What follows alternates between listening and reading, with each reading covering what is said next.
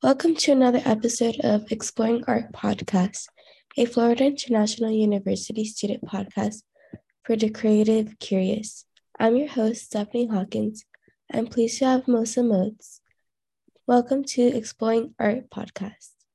For today's episode, we will be diving into Case Study 1.2 Pile of Bricks. As stated, consider the following possibilities based on the exhibit at the Tate Gallery in 1976.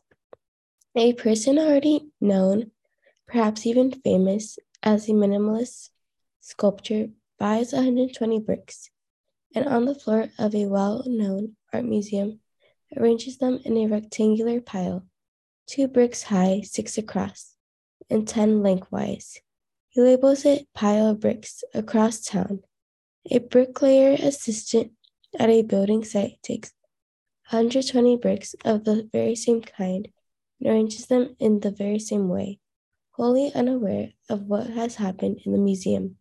He is just a tidy bricklayer's assistant. Can the first pile of bricks be a work of art while the second pile is not, even though the two piles are seemingly identical in all, all observational respects? Why or why not? W E K.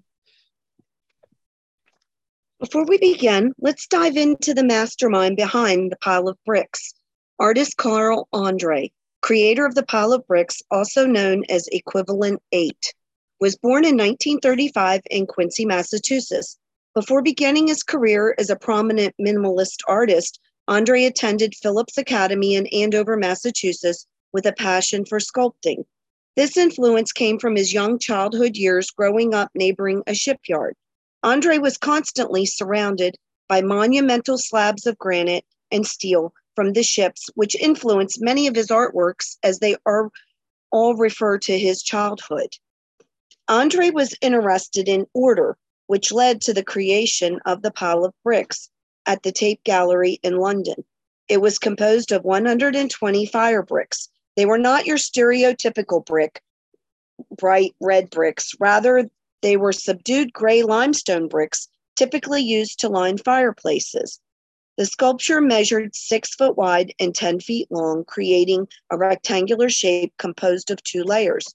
This piece is one of eight pieces in a collection Andre calls the equivalent series. A huge controversy grew among art enthusiasts after their displeasure and misinterpretation of the simplicity of this work. So, is this piece of art comparable to the same pile of bricks made by an apprentice bricklayer? Before we can before we can address the issue, let's discuss what is art. Based on the excerpt, Puzzles About Art, our paradigm, which is our thought process, built under the influence of our interactions during our youth, classifies paintings such as the Mona Lisa as art although art is diverse, ranging from sculptures to culinary works. Artwork is a form of expression. Theorists from the Romantic period explains that we can't simply choose what we consider art in our eyes, based on aesthetics on the artist's denotation. American philosopher George Dickie and other well-renowned theorists believe that the concept of art is not undefinable at all, which led to the composition of the theory of art, later revised into the philosophy of art, revealing the inflected, the inflected nature of art in five deliberate definitions. As stated, one, an artist is a person who participates with understanding in the making of work. Two, a work of art is an artifact of a kind created to be presented to an art world public.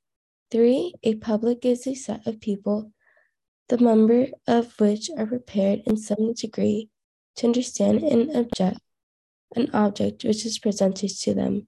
Four, the art world is the totality of all art world systems.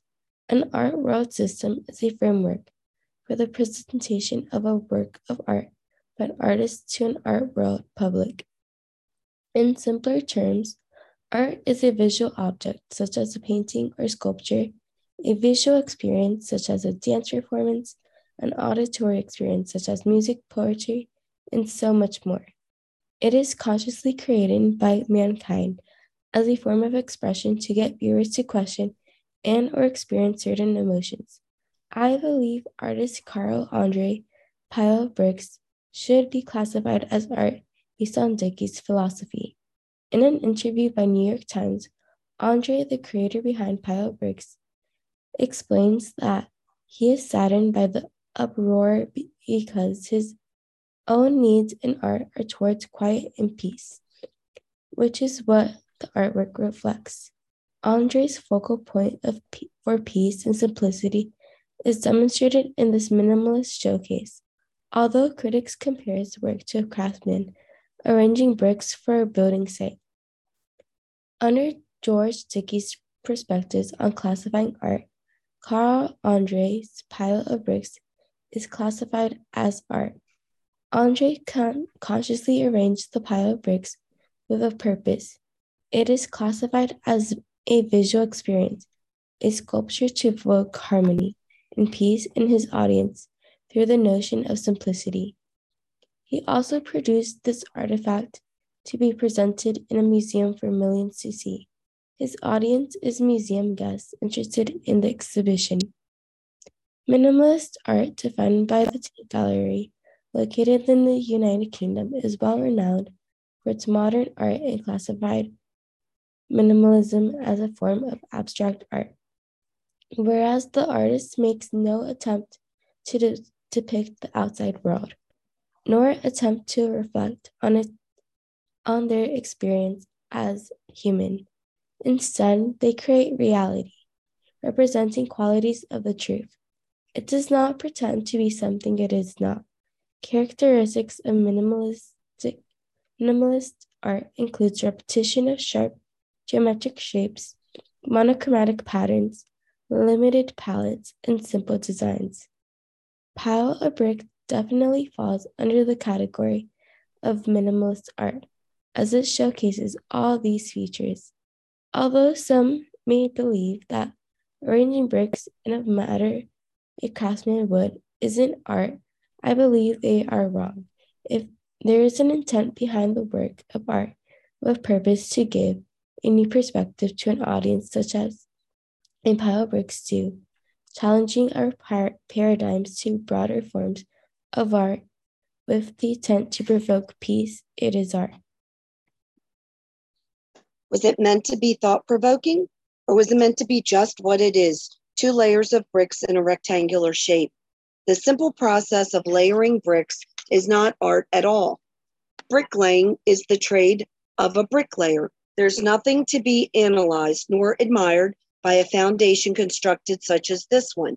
The intent shows no self expression nor serves a purpose. I believe that he gave no thought, no consideration, nor tried to prove anything to anyone or convey any message. Nothing about what he produced was intentional other than the fact that the bricks needed to be laid with precision according to his training.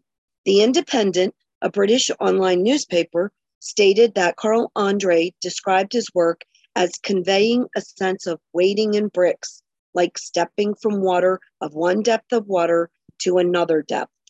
When looking back at the image of perfectly aligned bricks with no depths, one questions how is the audience expected to interpret this notion of stepping from one water depth to the next without any visual clues? I believe art designed for the public must have the intent to be understood and works with intimate meaning where, where only the artist knows the meaning behind it should be kept for oneself.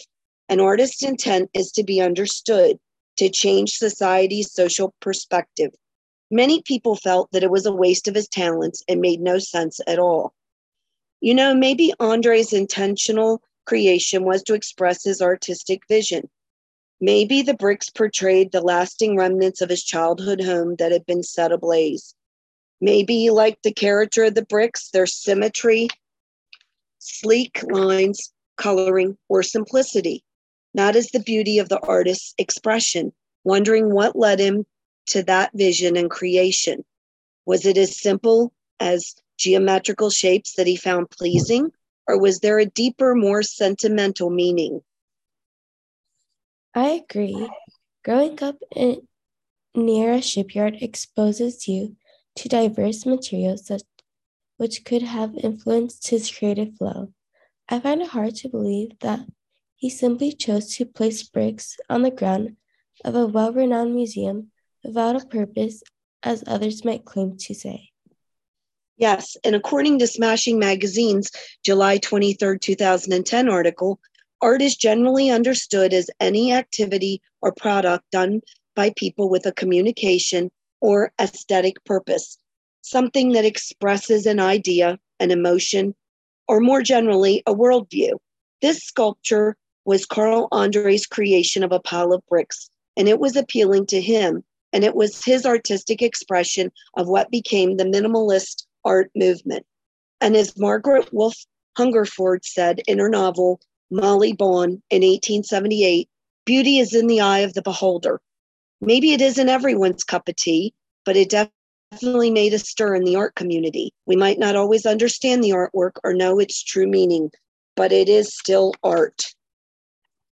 I want to thank you for joining us today, Melissa Motes. I really appreciate it. This concludes Exploring Art Podcast. Subscribe to Exploring Art Podcast on iTunes, Spotify, SoundCloud, or wherever you get your podcasts. Thank you for listening. Please enjoy us soon and remember to stay curious.